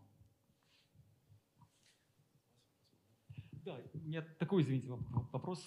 А вот когда, по вашему ощущению, слово «журналист» э, стало стыдным? Да, это же, ну как, э, я вот замечаю, что э, многие стали скрывать, что не, что не жур... Вообще ничего не а, слышно. Да, у меня, во-первых, плохая дикция, да, извините, извините во-вторых, Дамаска. А когда слово «журналист» стало стыдным? Да, вот я замечаю, что многие стали скрывать, что не журналисты, им неудобно стало представляться, вот говорить, ну, ты же понимаешь, ипотека, всякое такое, извини, да, извини, вот, ну, приходится, да, дети, дети нужно, нужно кормить. Когда это произошло? Спасибо. А вот есть ответ на этот вопрос, когда стало стыдным? Когда слово «журналист» стало стыдным, и когда на вопрос, э, кто ты, э, журналист, а ты, тебе стыдно на этот вопрос отвечать. Ну, то есть стыдно признаваться, что ты журналист. Я вот про себя скажу, мне совершенно не стыдно. Вот, а, а когда стало стыдным, ну, оно, опять же, оно избирательно стыдное. Люди, которые называют многие себя журналистами, таковыми не являются, и большинство а, тех, кто рядом, тоже это прекрасно понимают, и они про себя это понимают. А те люди, которые все-таки, несмотря ни на что, работают в рамках а, приличий и профессиональных норм, ну а чего ж стесняться и стыдиться? Да, журналисты. Вот Валер журналист, я точно знаю. Про себя надеюсь. Ну, сты, стыдно ли заниматься журналистикой? Вот я правильно понимаю, да? Же видно, да? Ты же, ты же общаешься вот с некоторыми из них. Ну, там, с 40-летними ребятами. Кто, кто стал стесня... кто стеснялся? Сами журналисты да. стесняются да, да, своей да, профессии? Да, да, да, да, даже уже не нужно их спрашивать. Ну, да, я, я, я, вот. я, вряд, вряд ли я скажу э, что-то новое, э, там, ну, в противовес тому, что сказала Ирина. Кому-то есть основания стесняться э, этой профессии, у кого-то нет. Э, оснований стесняться ее. Каждый сам для себя, а каждый сам выясняет отношения с самим собой в этом смысле. Что такое э, пропаганда? А мы видели, как менялись, э, как просто на 180 градусов переворачивались люди. Дмитрий Киселев не был тем Дмитрием Киселевым, которым мы знаем сейчас. Вот. И которого там, э, те, кому сейчас 20 лет, даже не знают, что он, это был совершенно другой человек. Здесь гораздо, э, может быть, а, интереснее вопрос, как люди, э, как эти люди умеют договориться с самим собой. Дело в том, что чтобы делать то, что они делают, надо однажды договориться с самим собой. Каждый должен для, каждый определяет для себя э, границы компромисса. Я думаю, что эти люди однажды сами с собой договорились. Вы думаете, они не понимают, чем они занимают? Прекрасно понимают. Прекрасно понимают. Никаких заблуждений на этот счет у них нет. Вопрос. Противно ли им смотреть в зеркало по, по утрам? На, зна, чтобы не было противно смотреть на себя в зеркало, надо договориться с самим собой, что найти, э, найти какую-то мотивацию внутреннюю, э, сказать себе, сегодня это необходимо. Я понимаю, что это, это ужасно, но сейчас такой момент, когда э, мы должны поднимать патриотический дух в народе. У нас столько врагов вокруг и внутри страны. Поэтому я буду говорить то, что мне велят. И, и здесь надо, надо полюбить то, что тебе приказывают. Иначе можно сойти с ума. Нет, дай минуточку. Есть ну? еще потрясающе убедительное, потрясающий аргумент. Недавно были опубликованы, слитые из Федеральной налоговой службы, заработки ведущих пропагандистов – Значит, как вы думаете, кто оказался самым высокооплачиваемым пропагандистом? Кто, говорите? Славьев? Короче, из-за масок ничего не слышу. Но а, доход почти в миллион рублей в месяц, в месяц, да? А нет, какой миллион? В год, в год 99 там Э, и 90, почти 100 миллионов рублей. 100 миллионов рублей в году, да? Я почему путаюсь? Потому что у меня в голове не укладывается. Честное слово. И поэтому я, что долларов, что рублей. Артем Шейнин, время покажет, да? Вот он оказался самым высокооплачиваемым и, видимо, а, самым таким востребованным и близким сердцу собственного электората, да, условно говоря, зрителя, потому что на экраны пришел свой гопник из подворотни, который может себе позволить матерное слово, может ведро с дерьмом вынести, да, там не было дерьма, но тем не менее на нем было написано на ведре. Может иностранцу голову нагнуть, вам по пояс будет, что называется, да, таким вот жестом, как, какого-то урки, может сказать, да, я убивал. Вот он классово близкий оказался. И, соответственно, очевидно, поэтому так хорошо оплачиваемый. Ну, нищебродом там был Норкин, у которого, по-моему, в месяц, что ли, 400 тысяч, это в месяц, именно тысяч. Но это совсем ерунда. А, там на какой-то хорошей, безусловно, позиции, но ниже Шейнина Соловьев – Киселев получает за программы, но он еще и глава агентства РИА сегодня, а там вообще космические дали.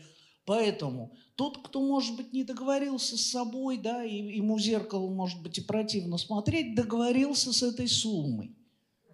Понимаешь, эта сумма примирит и с собой, и, и с тобой, и с кем угодно. Потому что это называется пять лет позора, зато потом и дети, и внуки, и все мы в шоколаде, и все до конца жизни, все обеспечены. И еще, если получится все, да, еще и на озере Кома приобретем там парочку особняков и так далее.